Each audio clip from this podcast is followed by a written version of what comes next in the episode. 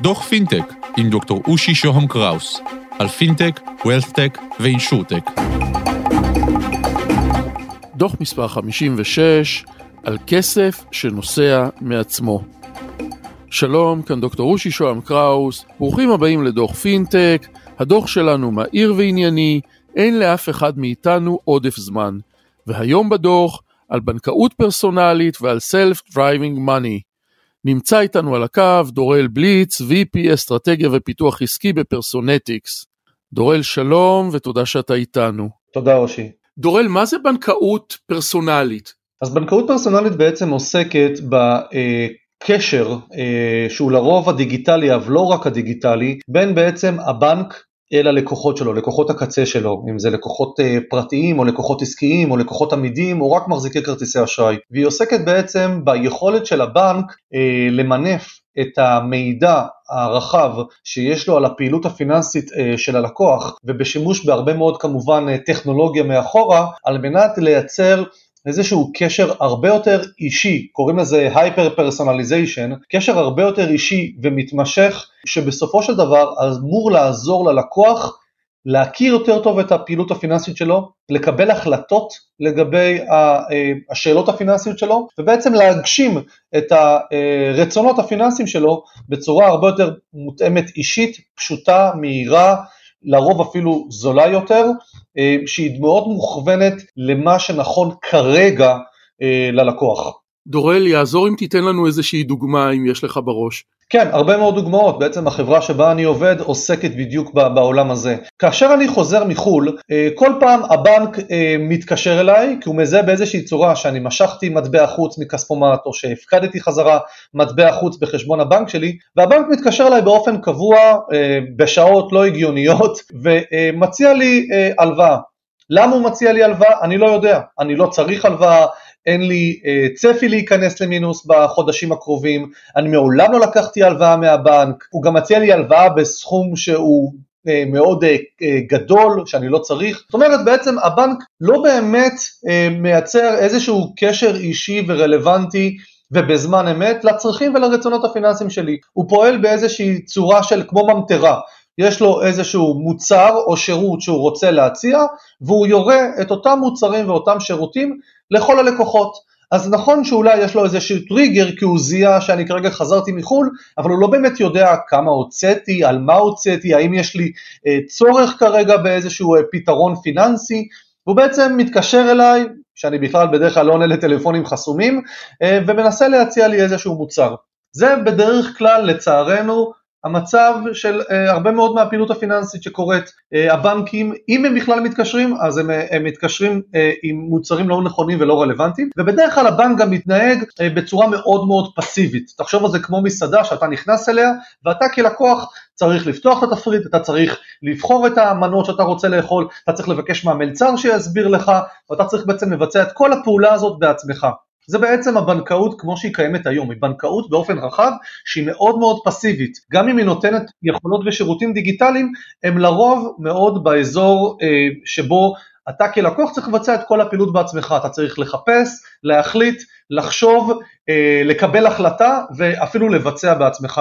ואני מדבר בעצם על שינוי מהותי של כל הפרדיגמה הזאת, ובעצם כמו הרבה מאוד תעשיות אחרות אה, שאנחנו נמצאים בהן היום, תעשיות של, של שירות ללקוחות, להפוך את זה למקום שבו הבנקאות הופכת להיות חכמה, יוזמת, מכירה, מבינה, פונה אל הלקוח, אפילו חושבת ומבצעת עבורו. ובעצם הבנקאות הפרסונלית לתפיסתנו היום היא בנקאות שלוקחת את זה עד לקצה, לבנקאות אוטונומית. תחשוב על חמשת השלבים אמ, של אה, רכבים אוטונומיים. אנחנו מאמינים שגם הבנקאות עוברת דרך אותם חמישה שלבים ובסוף היא תגיע למקום שבו היא באמת תממש את, הנכס הכי גדול שלה, שזה באמת הידע העצום שיש לה על הפעילות הפיננסית של הלקוח כולל אפילו דרך הבנקאות הפתוחה, היא יכולה להכיר ראייה מאוד מאוד רחבה ובזמן אמת של הפעילות הפיננסית של הלקוח, גם ביטוח, גם השקעות, גם בנקאות, והיא תדע באמת לפנות אל הלקוח בזמן הנכון, בערוץ הנכון, עם ההצעה הנכונה, ולא רק לנסות למכור לו, אלא באמת לעזור לו אה, להתנהל בחיים הפיננסיים, להכיר את הפעילות שלו, לקבל החלטות יותר נכונות, להציע לו הצעות או המלצות שקשורות רק לעולם הפיננסי, ואפילו לבצ... לחשוב ולבצע עבורו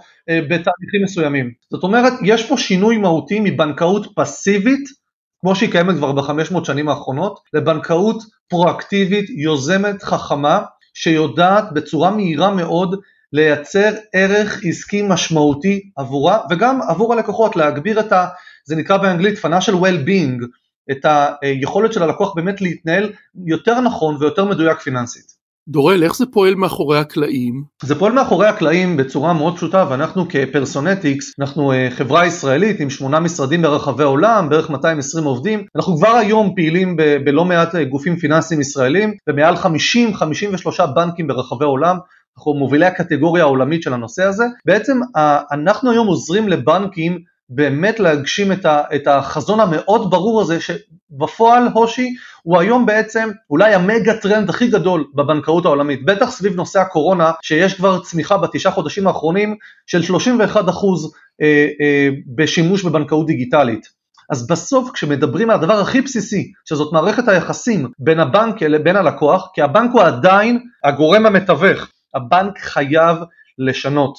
את הגישה, ואנחנו בעצם יודעים היום להתחבר למידע הפיננסי שהבנק מחזיק אצלו בבטן שלו, החשבונות, החצי שנה אחורה, אושי, של חשבונות הבנק שלך, של הפעילות הפיננסית שלך, כרטיסי אשראי, עובר ושב, פקדונות, הלוואות, השקעות, כולל גם חיבור כמובן דרך בנקאות פתוחה למידע הפיננסי הנוסף, אנחנו יודעים להתחבר למידע הזה, לנתח אותו, לקטלג אותו, להעשיר אותו, ולהבין עם הרבה מאוד מודלים של AI ואחרים, להבין לעומק ובזמן אמת את הפעילות הפיננסית של הלקוח, את הפרופיל ההתנהגותי של הלקוח בזמן אמת, כולל אפילו להבין עבר, הווה ולצפות את העתיד אה, עד חודש אפילו קדימה, ומאותו רגע להתחיל לפנות אל הלקוח דרך כל מיני ערוצים דיגיטליים, כולל אפילו לערוץ הבנקאי, אפילו דרך אה, מוקדי שירות הלקוחות או הבנק, או הסניף הבנק אפילו, להתחיל בעצם לעזור לבנק, עם דרך ערוצים דיגיטליים או דרך ערוצים אחרים, לפנות אל הלקוח בזמן הנכון, עם התוכן הנכון, עם התובנות הרלוונטיות, שחלקן